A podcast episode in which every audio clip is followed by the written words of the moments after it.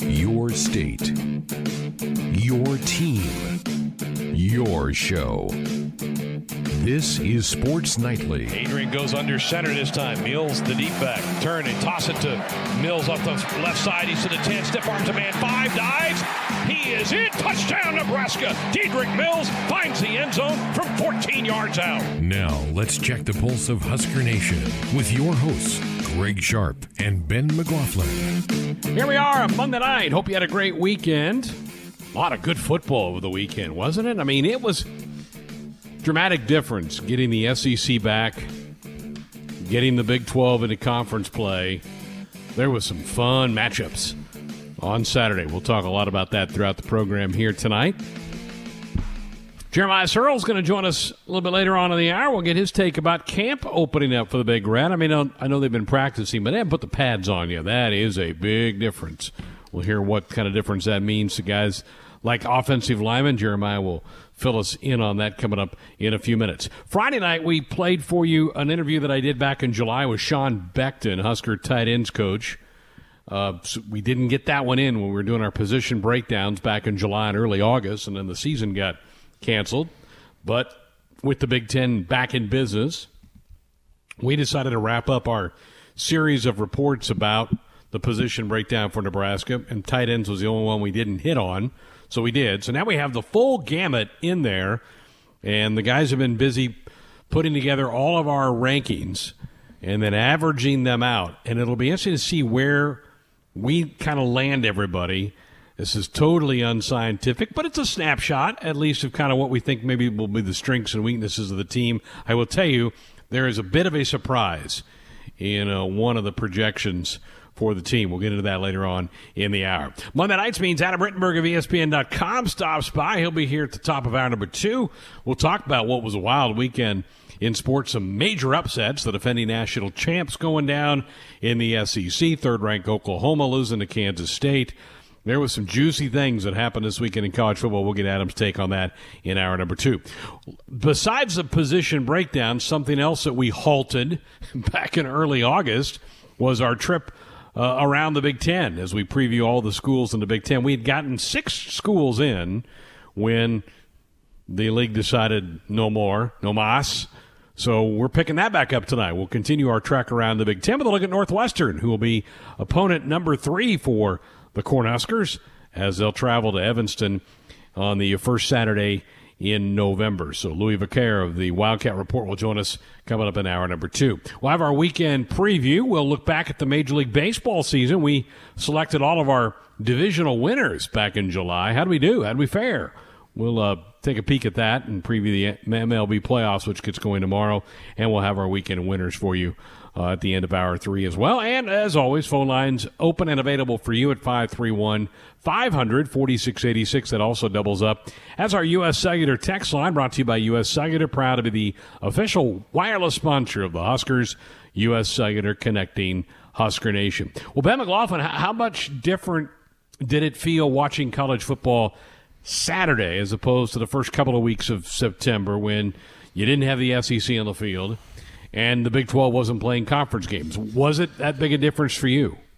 Oh yeah, it, it was dramatically different for me, and I don't like giving the SEC credit because they give themselves a lot of credit in a lot of areas um, when it comes to not just football but every sport.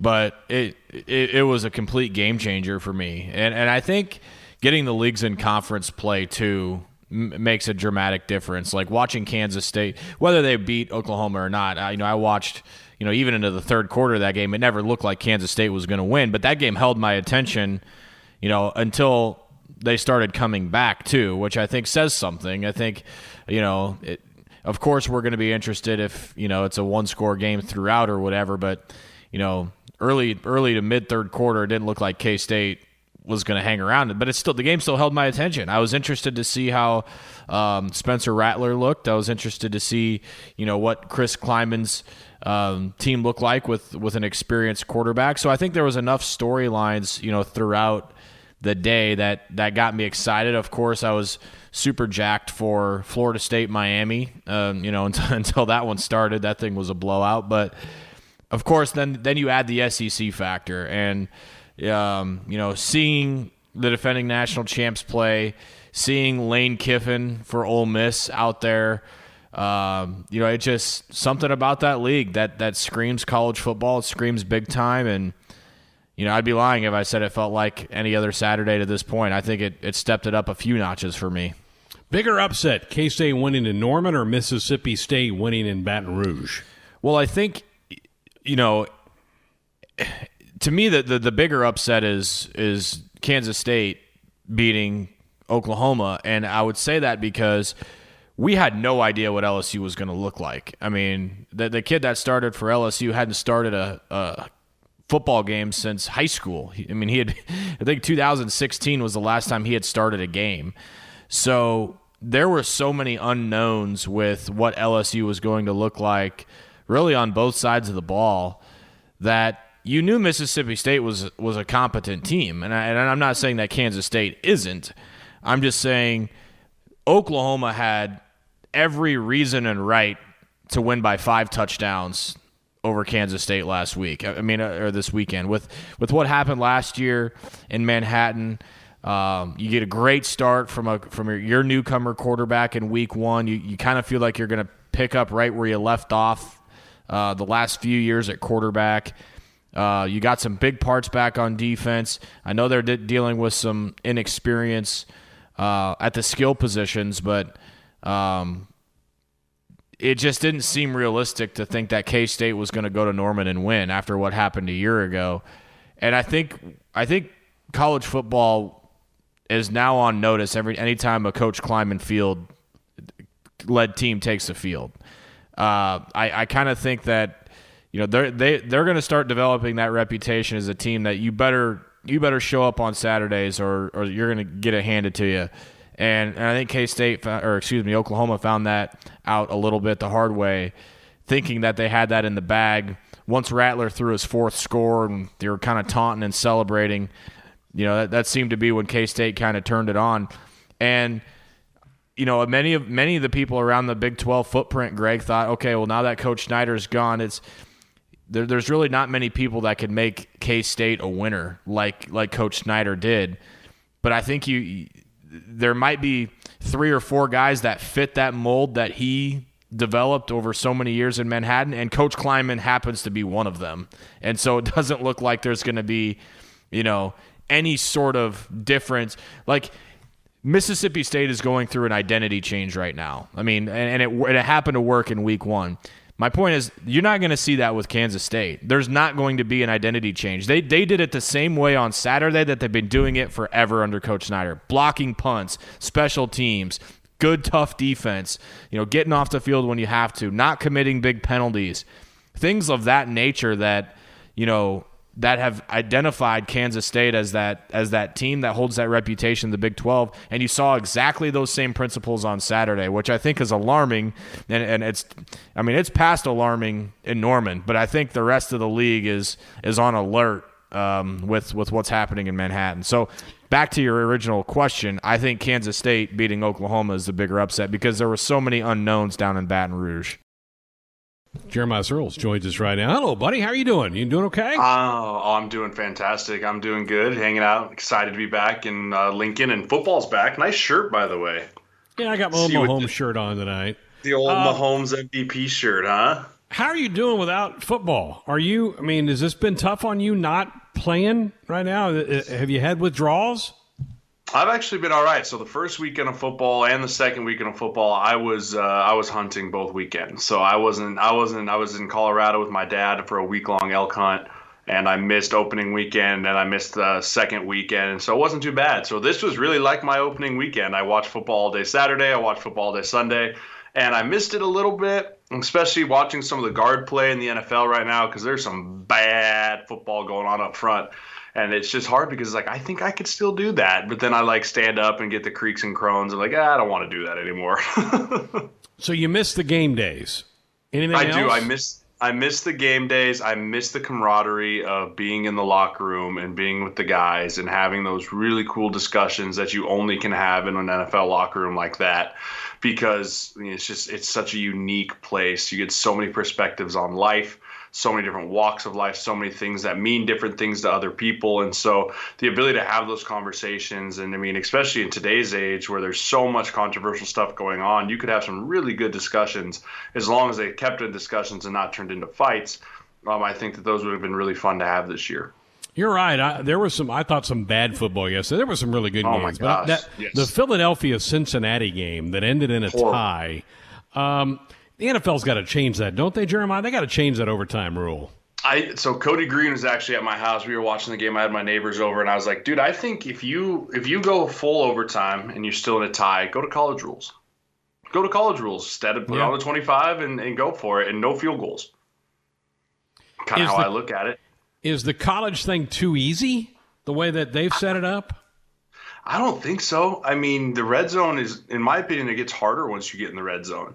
On an offense, at least. I mean, when you get in the red zone, everything's more condensed, right? The play can't develop as long. You can't have these routes going big down the field. I mean, everything happens so much quicker, and the defense knows that. So the defense can do whatever they want. They can blitz, they can sit in coverage, they can drop five, they can drop eight.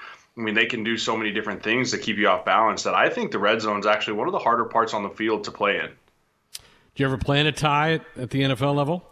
No, thank goodness, dude. I can't imagine going through an entire game in overtime, then meeting at the 50 yard line and shaking hands being like, we could have just done this before the game and not killed ourselves. Like, it, my buddy did it. Spencer Long did it when he went over to London they played, oh. I think, since I think Cincinnati. I think oh. they played Cincinnati as when he was on the Redskins. Played a long, grueling, hard-fought game, and then ended in a tie. And they were like, "Dude, we literally could have shook hands, and I wouldn't feel the way I feel, and now I have to go get on a plane and think about a tie all the way back to the states." Wow. Jeremiah Sirles with us uh, with the Husker Sports Network. We're going to talk a little Big Red football now. Mm. All right, this sounds like the week that pads go on. How, different will that be for this team to put pads on for the first time in about 10 months?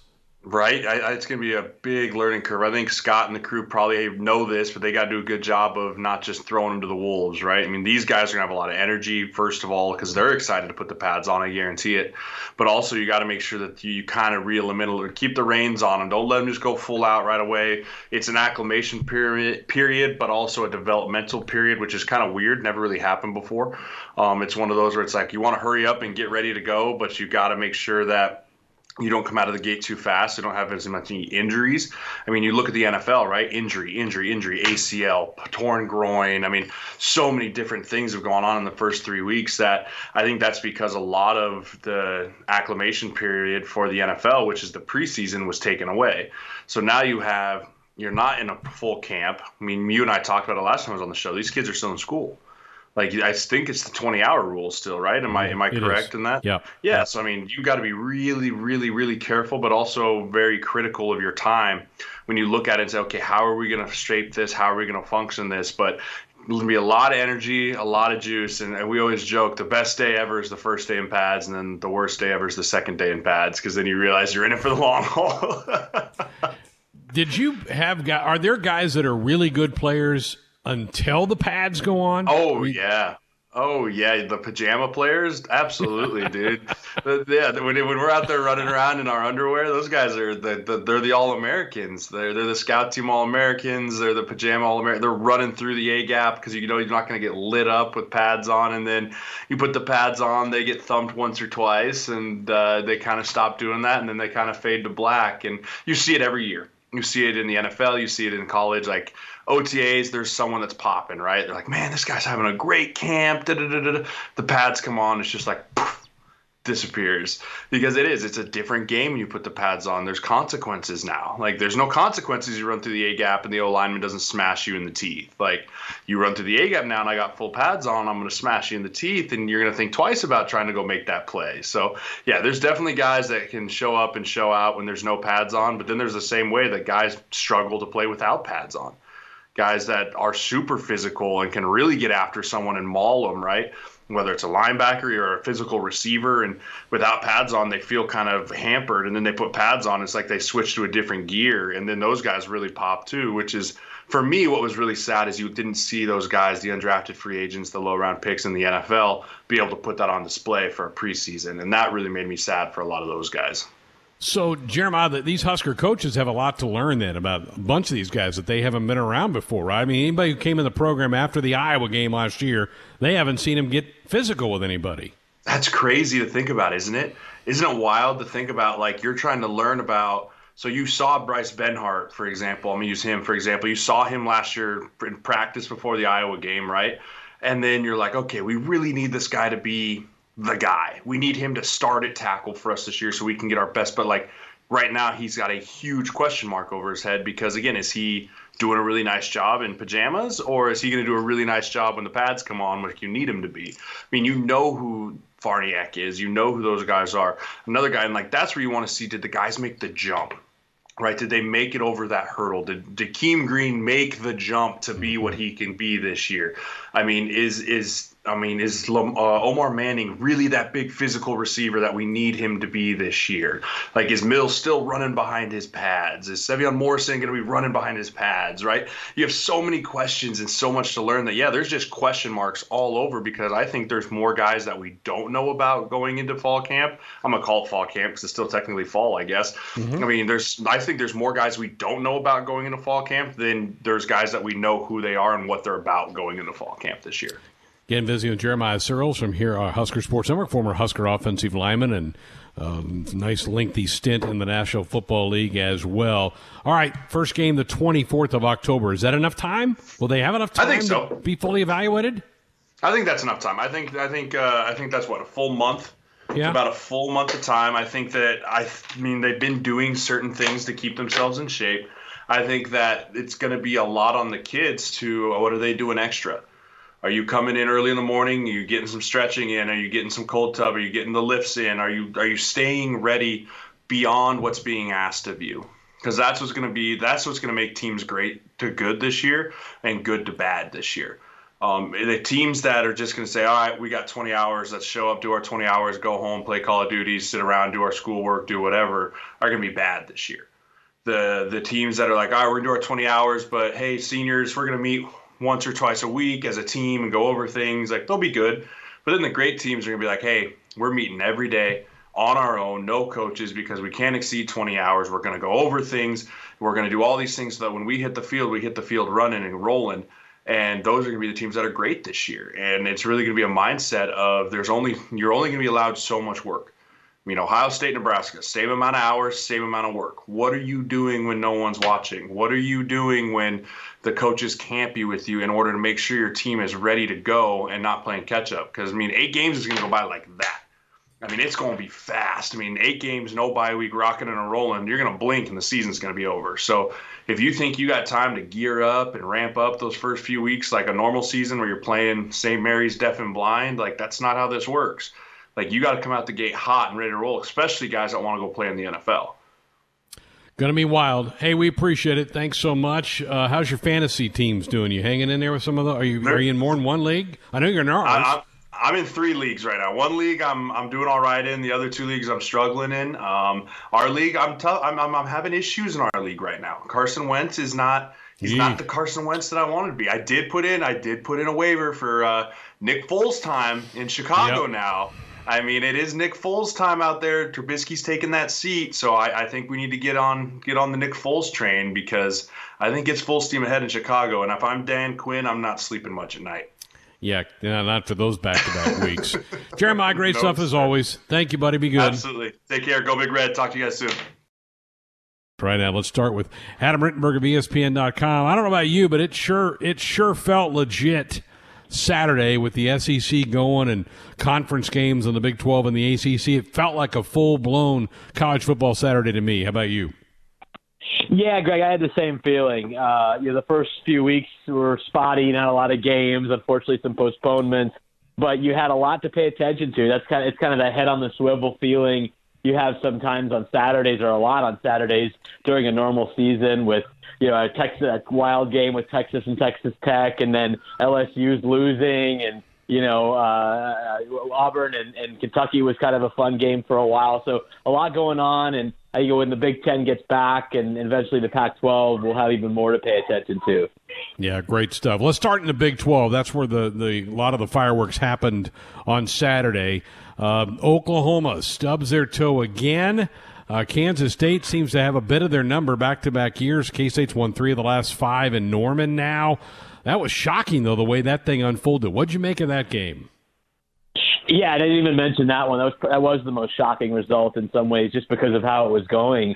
I I, I kind of switched away from the the, the game because it looked like Oklahoma had it wrapped up, up 21 points. But you give Chris Klieman and his team a lot of credit. They just don't go away, and you know the, they they felt all along that they could attack this Oklahoma defense and then eventually uh, make some stops uh, with their own defense. You know, Spencer Rattler, you know, you know, looked like a freshman at times with some of the the uh, the uh, the picks he threw, but obviously a, a really talented player, but a guy that's still just playing his uh, his second college game. And so, um, yeah, really impressed with the Kansas State offense. Deuce Vaughn and Skylar Thompson. He just wins a lot of big games. He won a lot of these guys in his career, memorable ones. And um, you know, it's just uh, it's a shocker because Oklahoma. Uh, now is, uh, is certainly battling back to try to get into playoff contention and, and, and to try to continue that run of Big 12 championship. Still a long way to go. I don't think anyone should be writing them off, but I think the concern you have if you're an Oklahoma fan is that the defense, even though it looked really good uh, early in that game, uh, late in that game, the same old problems that have uh, surfaced too often the last few years. And, and they've tried to rectify that, right? I mean, Coach Riley has switched defensive coordinators. They have great athletes. It's puzzling, isn't it, Adam, why they don't play better defense? Well, it is and it isn't. I think Alex Grinch is a good coach. I have a lot of respect for him, and I think they were on the right track last year. But I think you and I have talked about this, and you might have even better perspective than I, I will, Greg, just being around the Nebraska OU rivalry for many years. Oklahoma has had a, a void of elite defensive linemen. I've said this for, for, for probably four or five years now. You know, they just don't have guys that, that you're scared of up front. And, they have such great tradition at that position, and they just haven't had th- those those run stoppers and, and great pass rushers and and and you know all America caliber defensive linemen. And I think until they have that uh, in a league where you're going to need to get sacks and you're going to need to create negative plays, it doesn't matter how many athletes you have in the back end. You're gonna you're gonna give up uh, yards and you're gonna give up points. And so I think the defensive line is still the group that's holding back that Oklahoma defense even though they have a good defensive coordinator and, and obviously the style of offense they play in the league they play in, you'll make it hard in general. But I, I would focus on that defensive line. Yeah, that's a great point. Speaking of defense, there wasn't a lot played in Lubbock. That thing looked like a basketball score when it got over. What do you make of Texas now after that performance? Yeah, I don't know what to make. I, I was pretty high on Texas coming into the season because I, I love the quarterback in Sam Ehlinger, and he showed why in rallying them back to, to win a game that looked improbable uh, for them. But I also thought their defense is going to be better. Chris Ash coming in, I think Chris is a really good defensive coordinator. I like the way that Texas had recruited. But a, a Big 12 coach told me something a few weeks ago that certainly rings true. It's similar to Oklahoma. He said Texas is not that talented in the defensive front. They don't have guys that really worry you. And I think, again, that was showing up. Now they had a lot more issues, and Tom Herman talked about it today: the missed tackles and how it's just been hard to hit and and really prepare your team from a tackling standpoint because it's been an unusual preseason. But uh, they have to be a lot better, certainly. So, you know, a win's a win, and no matter how you get it, uh, I think you could probably have written a book about the special teams in that game on both sides, the good, the bad, and the ugly, because there was a lot of just wild special teams in that one. But um, you know, uh, they they march forward, and they're going to have to get better. You know, TCU is a team that beat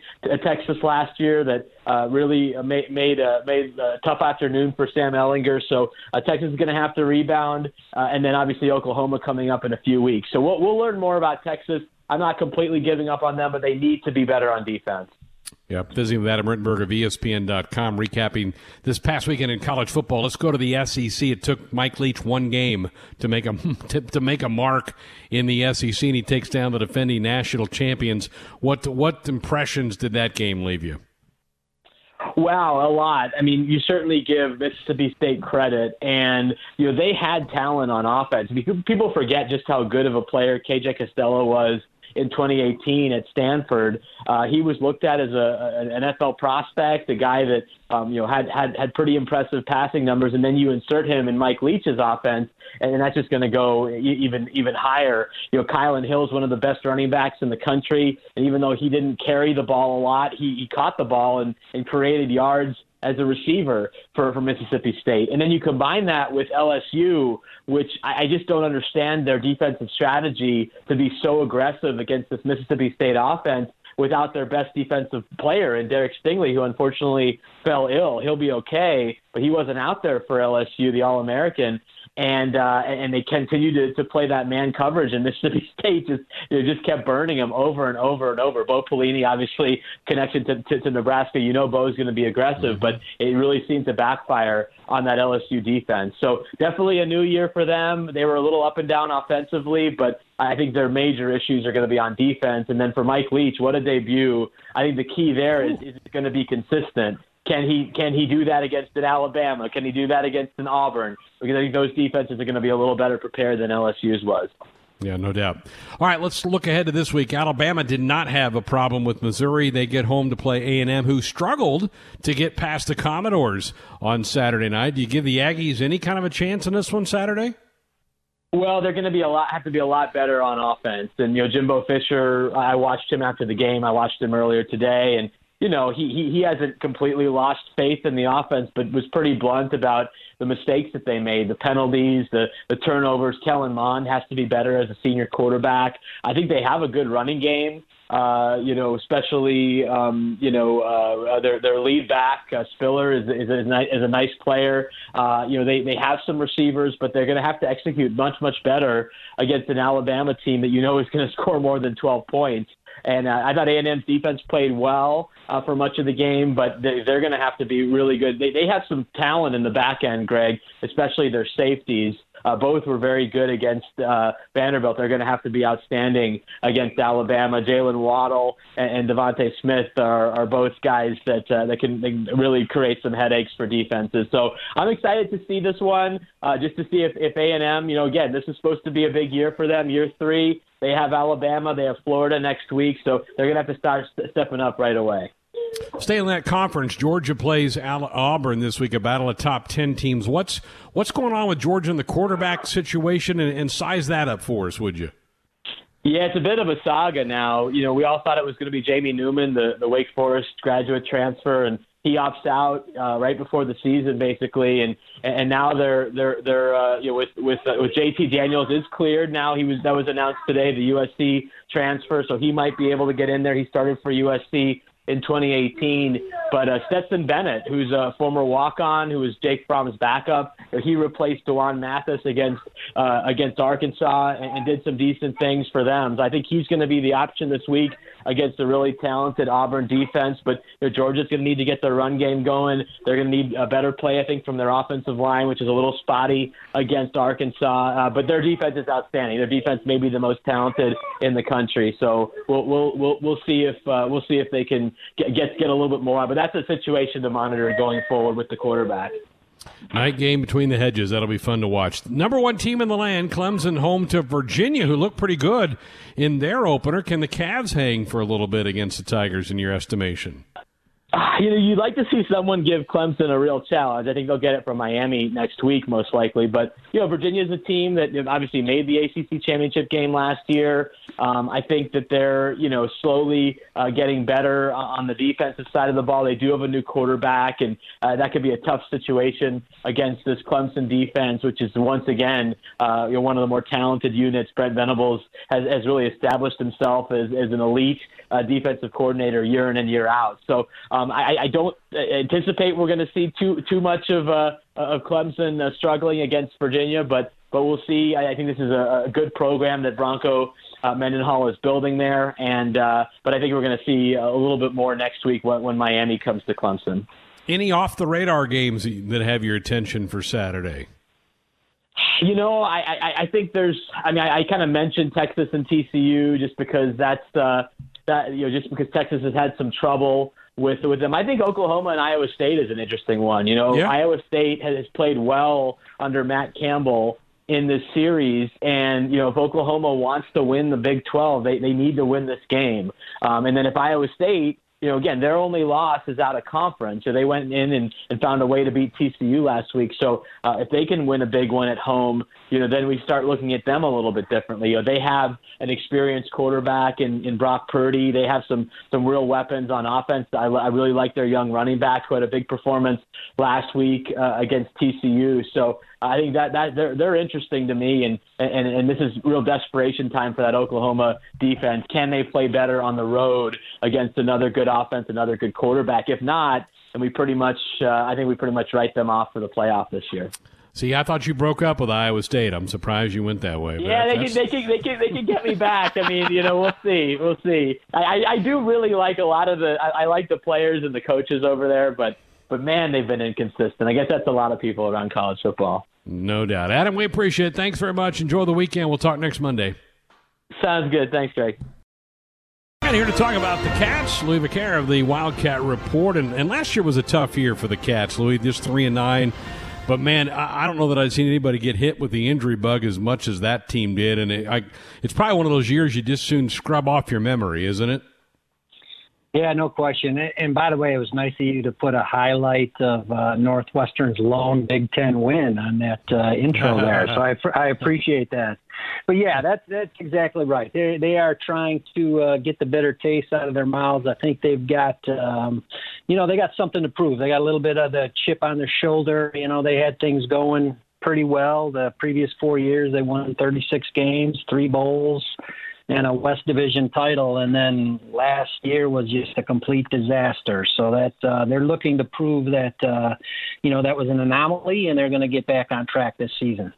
You know, Coach Fitzgerald's teams are always going to play pretty good defense. I think they even ended up in the top 25 in total defense a year ago. With all those guys back, I would think that they're going to be shooting pretty high on that side of the ball, aren't they? Yeah, absolutely. You're right. They were they were a top 25 defense. You know, despite the fact the offense left them out to dry a lot last season. You know, they uh, couldn't sustain drives, and the defense was on the field an awful lot. But they've got like uh, eight returning starters back, and you know, Paddy Fisher's back, uh, fourth year as a starter the leader of that defense. And I think where they're looking to improve, I mean, they, they were a solid unit all the way around last year. I think the one thing they can do, though, is uh, create more turnovers. I think they had 14 last year, if I'm not mistaken, which was uh, really down. And I think that, you know, it was, it was uh, a little less than, uh, or a little more than half of what they had the previous two seasons. And that's something I think they're going to work on is, uh, you know, creating some turnovers, getting some takeaways, and then trying to do a better job getting off the field on third down. But all in all, you can't complain. They, they were they were a pretty good defense last season. Absolutely, and and, may, and as many as maybe eight seniors may start on that side of the ball. Let's let's go to offense. That was the the question mark, and getting Peyton Ramsey to transfer from Indiana to to take over that role. Has he lived up to the billing? Is there any question, Louie, that he's the starter?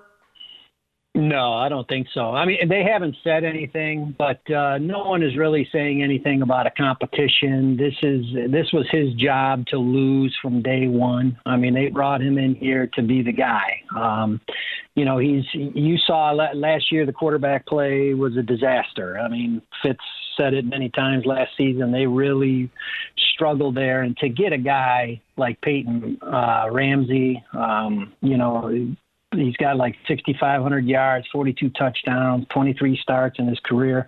And not only that, but it, it, he was in the Big Ten. So he knows defenses, he knows uh, schemes, he knows players. So it was a just an un- unbelievable turn of events to land a player like that in March. And I think with you know decent quarterback play, play that uh, this team will be back to where it was you know the previous seasons. I think. Again, visiting with Louie Vaccher of the Wildcat Report. We're breaking down Northwestern here as part of our Around the Big Ten series. Tell me about the weapons that Peyton's going to have around him, the guys that will be catching the ball, some of the backs in the backfield. What's that look like? Well, I think, uh, you know, like you mentioned, uh, they had so many injuries last season, and they really hit them hard in the skill position last year. Um, you know, Isaiah Bowser is going to be back. He missed mm-hmm. like I want to say he played, I think, five games last year, so he'll be back. Um, and on and receivers, they miss a lot of their kind of speed guys. Kyric McGowan missed uh, multiple games. J.J. Jefferson, um, uh, guys are escaping me right now, but uh, they they had like three or four receivers that missed um, multiple games, um, and you know I think that those guys coming back is, is, a huge boon. And then they got three offensive linemen as well. So I think uh, all in all, you know, this this offense has the potential. If, if, if Peyton Ramsey once again, if he's an average quarterback, I think that they can win, you know, five games this year. And if if he has the kind of season a fifth year quarterback, you know, a guy that has is a proven um, you know, a lot of experience and, and, a proven commodity in the Big Ten. If he has the year he's capable of having, I think that they can win, you know, six, seven games and make some noise in the West. You know, Louie, that, that line I think obviously would have been better without with with uh, Rashawn Slater coming back. He's opted out. He'll be an NFL lineman, I think, for years to come. How how devastating a blow is that, and what who who gets that crack at that left tackle spot in your eyes? Yeah, that's that was a big blow, no question. I mean, I wasn't surprised. Uh, certainly, you know, when he first announced in August when they suspended the season, uh, Big Ten postponed the season. That seemed like the smart thing to do. I thought he might consider coming back like a lot of other players have, but uh, he has shut the door on that and is moving on. And you're right. I think he, you know, he's a borderline first rounder. He's a guy that could have a long career in front of him. Um, so that left tackle spot is a big question mark. That was one of the strengths I thought of this team. You know, they got four of five coming back, and now not only you lose one of those four, but you lost the the bell cow. You know, the the the best player on the line. So I think um, Payne Hebert, who's a sophomore, is going to be a guy that uh, will get the first crack at that starting job. He's another Texan. He's from the Houston area, just like uh, Rashawn Slater was. Um, so you know, I, I've heard some positive things about him from the time he stepped foot on campus. He just hasn't had uh, much of a chance to prove it in games. He hasn't uh, gotten much playing time, and uh, you know, you're gonna, especially this season when there's no tune-up games, there's no non-conference, there's nothing. You get thrown right into conference play, so he's gonna have to uh, grow up in a hurry. That's for sure. All right, you cracked the door open into the schedule, the third schedule release for Big Ten football teams. What do you make of this one, and, and where does it benefit the Cats in your eyes? Well, you know, as the, way I look at it is, you know, the three big games um, in the West is, you know, they're going to be Iowa, Wisconsin, Minnesota. You know, those are the three games that are going to determine what they do uh, this season. I think, and you know, in Nebraska to me is always a toss-up. You never know what game that's which way that's going to go. But I think the rest of the schedule, uh, Northwestern should be able to take care of business. So it's how they do in those four games that's going to determine their fate. Um, and once again, I think if the offense gets back on track and Peyton Ramsey has the kind of year he's capable of, I think they should win at least five. And if if he has an outstanding year, um, I think, like I said, I think they can get six or seven and possibly make some noise in the West. Is is Fitz worried about being ready by the 24th of October? does he feel like they're in a good spot? Um, he says they're in a good spot. You know, it's funny because they've got not only a new quarterback, but you got a new offensive coordinator and Mike Bajakian. So they're installing a completely new system, and he's got to get used to the personnel, and they've got to get used to him, and they got to build rapport with Peyton Ramsey and all that kind of stuff. But they feel like, even though they haven't been practicing, the layoff has really given them some time to to do deeper dives on the offense. And I talked to Riley Lees last week, uh, wide receiver, and he says he feels like he's been in this offense five years. You know, this he's a fifth year senior. That it's become second nature, and he it seems like they've you know, they installed it in the spring and then in the beginning of uh, fall camp, the initial fall camp, and then they took a break and they were working out, and now they're reinstalling it for like the third time. So it's you know it, it's become second nature. He feels like that that was his quote is that it's become second nature for him. So they feel like uh, they'll be ready to go. Very good.